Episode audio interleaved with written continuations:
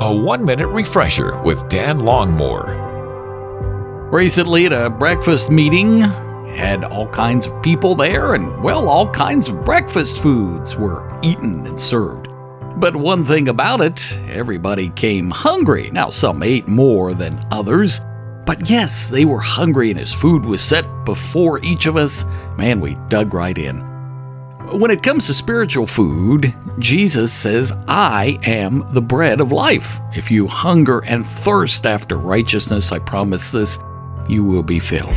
Now, some days we're hungrier than others, and some days we come to God's Word and we are really in desperate need, and other days, maybe not quite as desperate, we're on the mountaintop.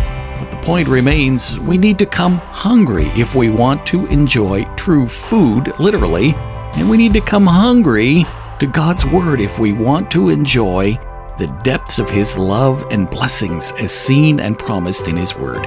So, how hungry are you and I today, spiritually? Refresh and renew with Dan Longmore, afternoons from 2 to 5 on WRGN.